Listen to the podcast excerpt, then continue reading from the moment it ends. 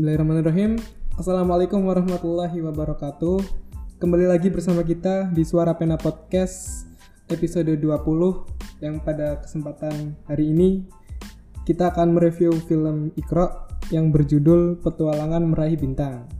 Nah, kami mereview film ini bertujuan untuk sebagai referensi teman-teman yang ada di rumah, sebagai rekomendasi juga bahwa film ini bagus dan kita akan mereviewnya pada hari ini.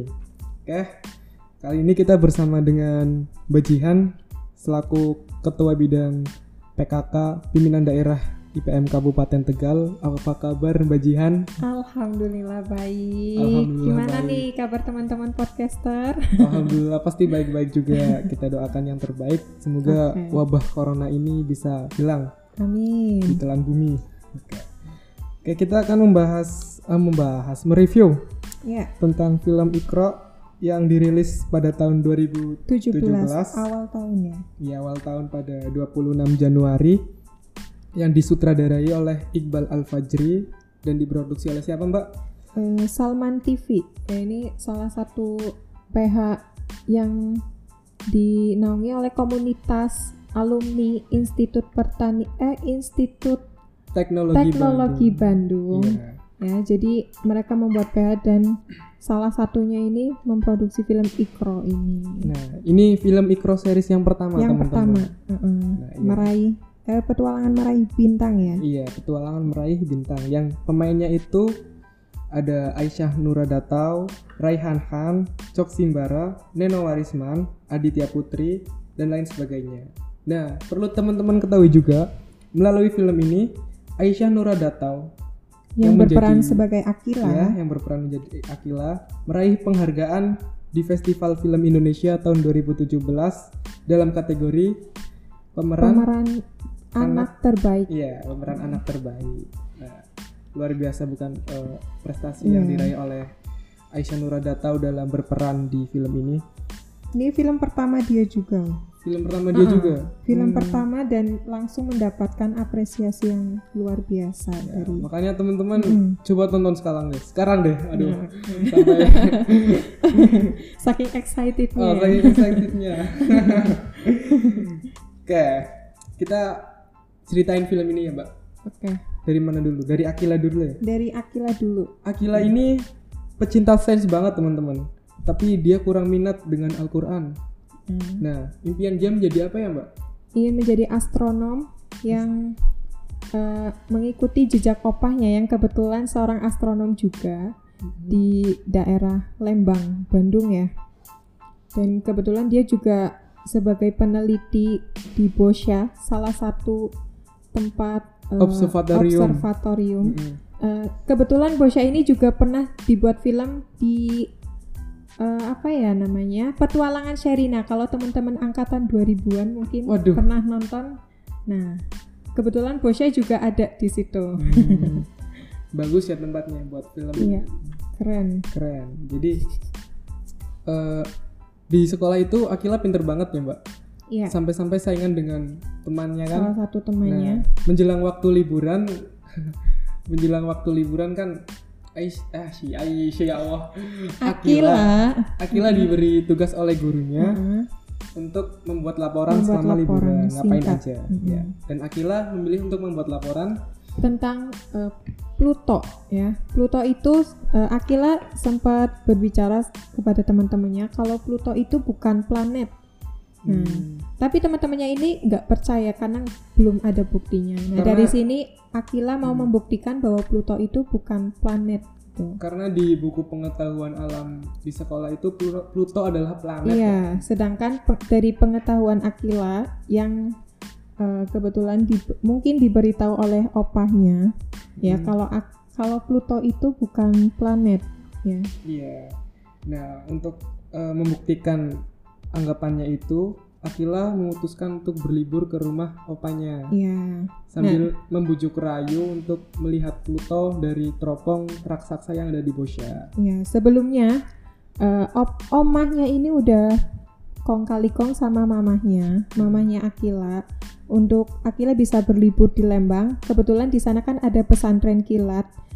Ya, terus eh, om- omahnya ini membujuk mamanya supaya Akila bisa liburan di sana Hmm. dan juga memperdalam ilmu agama salah satunya dengan mengaji ya Mengaji. Mm-mm. Nah, kebetulan Akila belum tahu. Sepulang sekolah, Akila merayu mamanya itu untuk izin pergi liburan ke rumah opahnya di Lembang. Salah satu tujuannya ya untuk eh, apa namanya penelitian Pluto untuk dibuat laporan itu. Oh, iya. Dan ternyata mamahnya itu sudah mengizinkan. Sebelum dia meminta sudah diizinkan. Iya. Karena juga eh, untuk Akila juga karena buat belajar mengaji. Mm-mm. Karena jika eh, tidak dibelajari dari Kecil. kecil kan susah ya mbak. Iya, Nah di rumah opanya Akila bertemu dengan Ros. Anak kecil. Kay- Kayaknya itu eh, anak dari Pembantu. pembantunya. Hmm. Dia Ros terus menjadi teman di sana di Lembang. Nah di sekitar Bosya ternyata ada pembangunan nih mbak, pembangunan gede-gedean. Oh iya, real estate ya, kalau Iya. nggak salah, hotel, Mega hotel mega hotel. yang jika dibiarkan ini akan menjadi masalah yang besar. Untuk proses eh, Penelitian. penelitian. Iya. Dan akan eh, Bosya terancam ditutup Karena mengganggu ya, karena si- eh, pencahayaan yang berlebihan. berlebihan akan mengganggu penelitian. Karena kalau misalkan kita mau meneliti atau kita mau lihat bintang itu ruangan harus benar-benar gelap gelap ya. gulita. Di sekitarnya juga harus benar-benar gelap. Mm-mm. Jadi supaya bintang itu bisa kelihatan. Tapi Iya. kalau misalkan ada cahaya sedikit saja itu akan mengganggu. Nah, terus Kila udah sampai nih. Nah, Kila bertemu opanya, terus Kila membujuk rayu opanya supaya diajak ke Bosya untuk melihat Pluto dari teropong raksasa. Tetapi, nah di sini menarik nih teman-teman. Tetapi nggak segampang itu lihat Pluto dari teropong raksasa. Ada syaratnya ya Mbak. Iya. Papanya mengajukan syarat Akila boleh melakukan penelitian asal Akila itu mau belajar ngaji. Karena sebelumnya Akila itu paling susah kalau disuruh ngaji. Hmm. Bahkan eh, belum bisa ya. Masih ikro lah. Mm-mm. Nah, dari sini Akila mulai belajar ngaji di pesantren kilat yang kebetulan di sana ada yang namanya Kak Rauda Mm. yang mengajar eh, mengaji dan Akila juga ikut belajar bersama Ros, kemudian bertemu dengan Fauzi, Fauzi Iya. yang jual kerupuk ya. penjual kerupuk. Fauzi ini anak dari seorang preman yang terkenal ya di salah sa- eh, di Wilayah. Lembang wilayah tersebut. Dan ternyata ayahnya ini adalah preman yang disuruh oleh eh, Pak Yang- Wibowo. bukan Oh, yang eh, eh, itu pemilik bos hotel, hotel. Heeh, Iya. pemilik hotel di Lembang yang kebetulan mau dibangun Mm. untuk Meneror. meneror Pak Wibowo supaya eh, mengizinkan dan tidak mengganggu proses pembangunan hotel tersebut. Oh iya, berarti Bang Codet ini adalah ayahnya dari Fauzi. Fauzi. Hmm. Padahal Fauzi ini seorang hafiz, dia penghafal Quran. Tapi belum terlihat pada Mm-mm. waktu itu. Fauzi sering kali diremehkan karena ulah jahilnya. Iya, Karena nakal banget dia, jahil banget suka. Wah, suka pokoknya teman-teman harus nonton deh. Kalau mau tahu kejahilan dari. Fauzi. Iya. Nah, terus udah belajar ngaji nih, Mbak. Tapi Mm-mm. masih terpaksa akilanya. Iya. sampai-sampai dia membujuk opa lagi supaya ikut ke Bosya tetapi opanya tidak mengizinkan nah di situ opanya menasihati bla bla bla bla banyak banget nasihatnya bagus-bagus saya mengutip kata-katanya yaitu segala ilmu pengetahuan itu tidak bisa terpisahkan dari Al-Quran Nah, Nah. tuh. dari situ Akila mulai bersemangat mempelajari Al-Quran yang lain pulang Akila lembur Akila belajar sama Kak Daura Kak Rauda, Rauda. Kak- Iya. aduh dia Kak Rauda Terus apa lagi ya? Nah, di sini juga Kak Rauda sempat bercerita bercerita tentang Fauzi, kenapa dia? itu habis festival oh. Mm, Paris Festival. Nah, ternyata ada media, ada media yang meliput tentang Bosya dan Profesor Wibowo pun jujur. Kenapa Bosya akhir-akhir ini performanya turun? Karena ada pembangunan mega hotel Iya. yang menimbulkan polusi cahaya.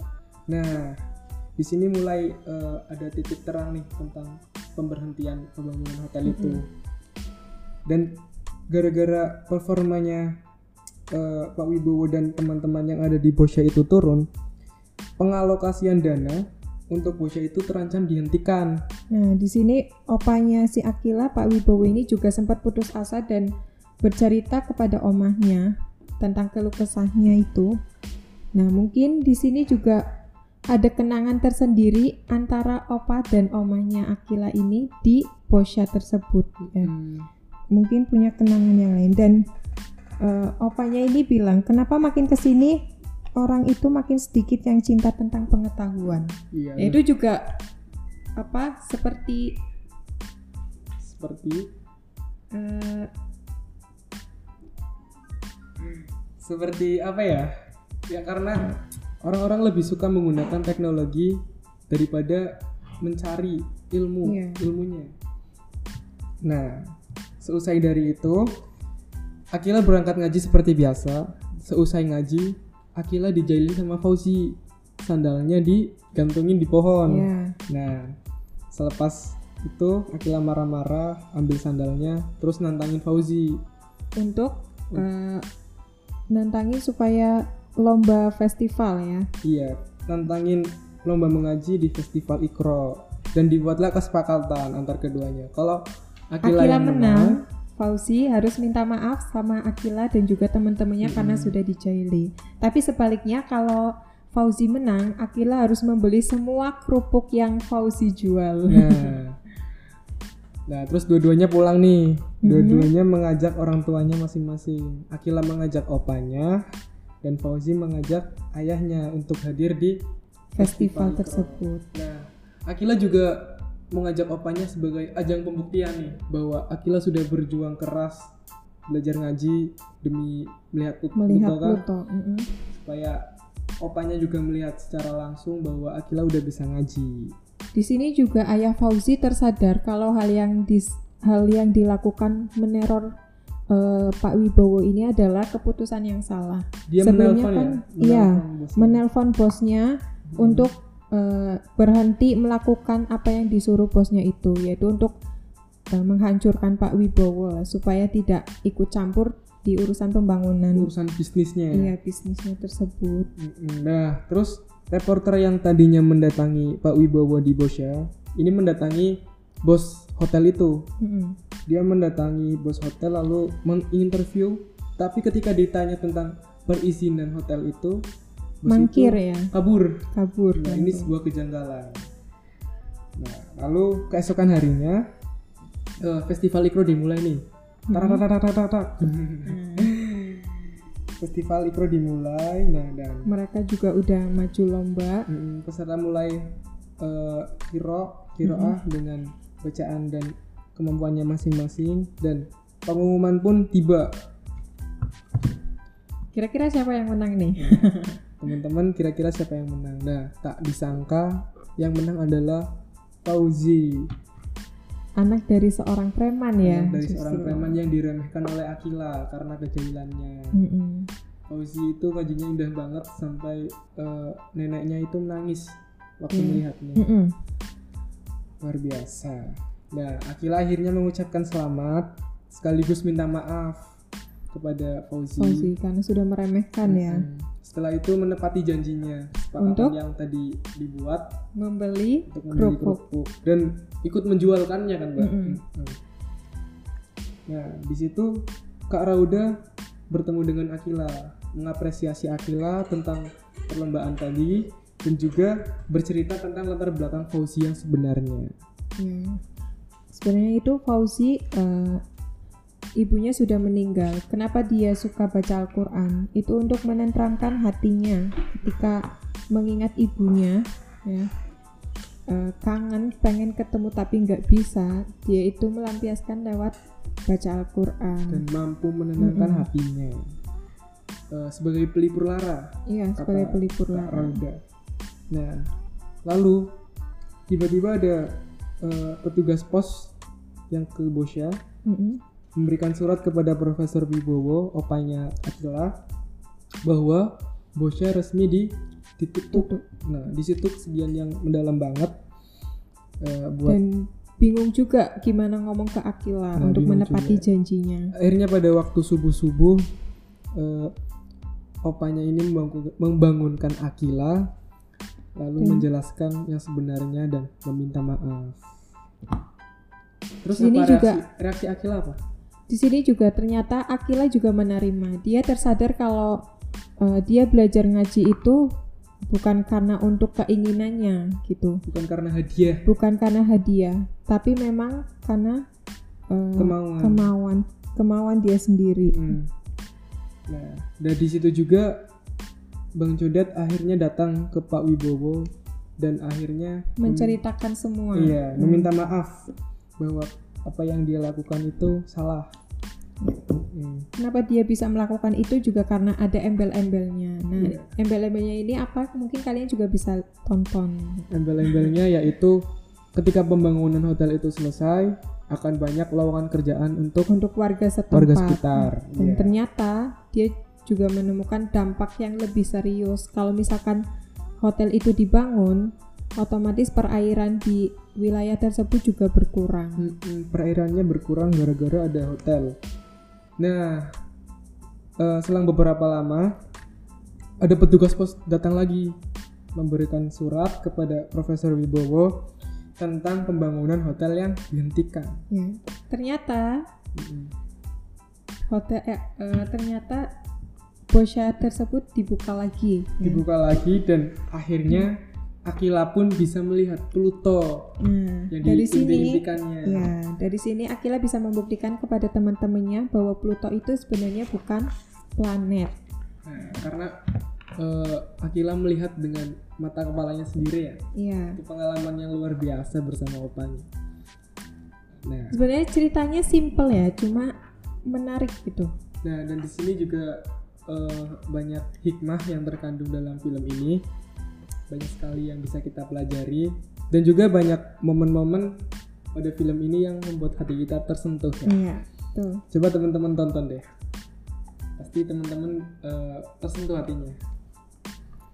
Nah, di sini juga eh, mengajarkan bahwa ilmu pengetahuan dengan ilmu agama itu harus selalu berjalan berdampingan, beriringan. Jadi kalau misalkan kita cuma mau mendalami ilmu pengetahuannya saja tanpa mendalami ilmu agamanya saja, in- tanpa mendalami ilmu agama itu percuma. Atau sebaliknya, kita hanya mendalami ilmu agamanya Agama. saja tanpa mendalami juga ilmu pengetahuan juga akan percuma. Berarti keduanya harus berjalan harus selaras, berjalan berdampingan selaras. ya. Mm-mm. Nah, hikmah yang lain juga eh, bahwa kita harus mendidik anak kecil untuk mencintai Al-Quran sejak dini Mm-mm. dengan membaca ikro, dengan latihan-latihan. Mungkin bisa dimulai dari ikro ya. Iya. Lalu dengan mengajar dengan metode yang baik juga yang seperti dicontohkan oleh Ustazah Rauda. Rauda. Dan juga eh, hikmah yang lain banyak teman-teman. Eh, seperti tidak memandang orang dari kafirnya saja, seperti Fauzi. Fauzi, anak dari seorang preman yang jahilnya luar biasa, ternyata dia adalah seorang penghafal Al-Quran yang suaranya sangat indah. dan juara kan mbak Dan terbukti juara. terbukti mampu membanggakan orang tuanya dan juga Iya. gurunya dan juga hikmah yang lainnya kita bisa belajar dari Akila yang berusaha keras dalam belajar untuk meraih impiannya Ya. Nah, kira-kira di sini ada ini kan kita ngomongin dari tadi tentang sisi positifnya kan. Kira-kira menurut eh, Kak Fahri, Kak Fahri, aduh. Kak Fahri, sisi negatifnya itu ada nggak? Hmm, sisi negatif bukan sisi negatif sih mbak kekurangan mungkin Kekurangan. kekurangannya mungkin pada saat eh, tiba-tiba petugas pos itu datang lagi untuk kedua kalinya itu tidak ditayangkan penyebab kenapa kok ditutup tiba-tiba itu Mm-mm. tersirat mungkin dan juga eh, mungkin sisi buruknya itu kalau menurut saya ya dari pemeran Akila ini terlalu ambisius gitu. terlalu ambisius Iya, Hmm, kalau menurut saya ya. tapi bagus Tapi bagus. Cuma walaupun sebenarnya eh, dia itu nggak mau untuk mempelajari Al-Quran Hmm. atau menga- mengaji ya. dan poin yang paling penting mungkin adalah yang disampaikan oleh eh, opanya yaitu Mhm. Profesor Wibowo yang mengatakan bahwa Al-Quran adalah sumber ilmu pengetahuan apa pun berasal dari Al-Quran. Semuanya mulai dari sains, mulai dari ilmu kehidupan, semuanya ada di Al-Quran. semuanya. Nah Bang Codet juga perlu ditiru nih. Tapi jangan eh, masalah teror teror buruknya. nah Bang Codet perlu ditiru apanya? Yaitu jiwa kesatria Bang Codet yang mengaku bahwa dirinya salah dan meminta Iya. maaf. Itu patut ditiru teman-teman bagi yang masih berbuat salah silakan minta maaf ya Sebelum Lebaran nih. iya membaca Al-Quran juga bukan untuk sekedar meraih hadiah Mm-mm. tapi kemauan sendiri untuk beribadah Betul sekali. ketika ada usaha pasti di situ ada hasil Ya, tidak ada usaha yang mengkhianati. Tidak ada hasil yang mengkhianati usaha. iya yang penting kita ikhtiar kalau ada ujian kita jalani pasti akan berjaya terakhirnya dan eh, dari Opa Wibowo juga kita belajar bahwa eh bukan dari Opa Wibowo juga sih dari Opa dan Oma Yang sabar, Yang telaten. itu bisa menjadi teladan yang baik Hmm. bahwa kita juga harus menjadi teladan yang baik baik untuk teman-teman masyarakat anak kita Dan mungkin orang-orang di sekitar kita. Orang-orang di sekitar kita ya mungkin eh, itu eh, Itu dulu ya. Nah, nanti ada sequel sik sik Part dua. Part 2. part 2 nanti insya Allah ada part 2 yaitu Ikro My Universe lanjutan dari Ikro Ikro petualangan meraih bintang. Iya meraih bintang ini Insya Allah akan kita lanjutkan eh, setelah Lebaran mungkin ya. Iya. Ceritanya dijamin lebih menarik. Nah teman-teman eh, tetap pantengin Spotify kita ataupun fansback ataupun IG kita untuk mengetahui informasi lebih lanjut tentang program-program kita. Dan kita juga mengucapkan minal aidin wal faidin Mohon maaf lahir batin. ya apabila kita dalam penyampaian eh, Kurang, kurang baik, memuaskan, kurang memuaskan dalam menjalankan program kurang baik. Kita mohon maaf kepada semuanya, baik pimpinan maupun umat. Kita mohon maaf semuanya. Semoga eh, semoga apa Mbak? Semoga di puasa tahun ini atau mungkin lebaran tahun ini berakhir masa pandeminya. COVID-19 bisa hilang ya. Dan juga buat kalian yang di rumah tetap jaga kesehatan. Jangan keluar-keluar dulu kalau nggak penting-penting banget. Iya. Terus apa lagi ya? Eh, dan juga selepas Ramadan berakhir ini semoga kita bisa menjadi pribadi yang lebih baik lagi. Ya. Selepas pandemi hilang, PDIPM bisa produktif lagi, lebih produktif lagi. Dan yang mau daftar kuliah bisa dimudahkan. Amin. Siapa tuh ya? ya, mungkin itu aja ya, Mbak. Ya. Eh, sesi pada kali ini kurang lebihnya mohon maaf. Nun, Nun wal qalami masturun. Wassalamualaikum warahmatullahi wabarakatuh.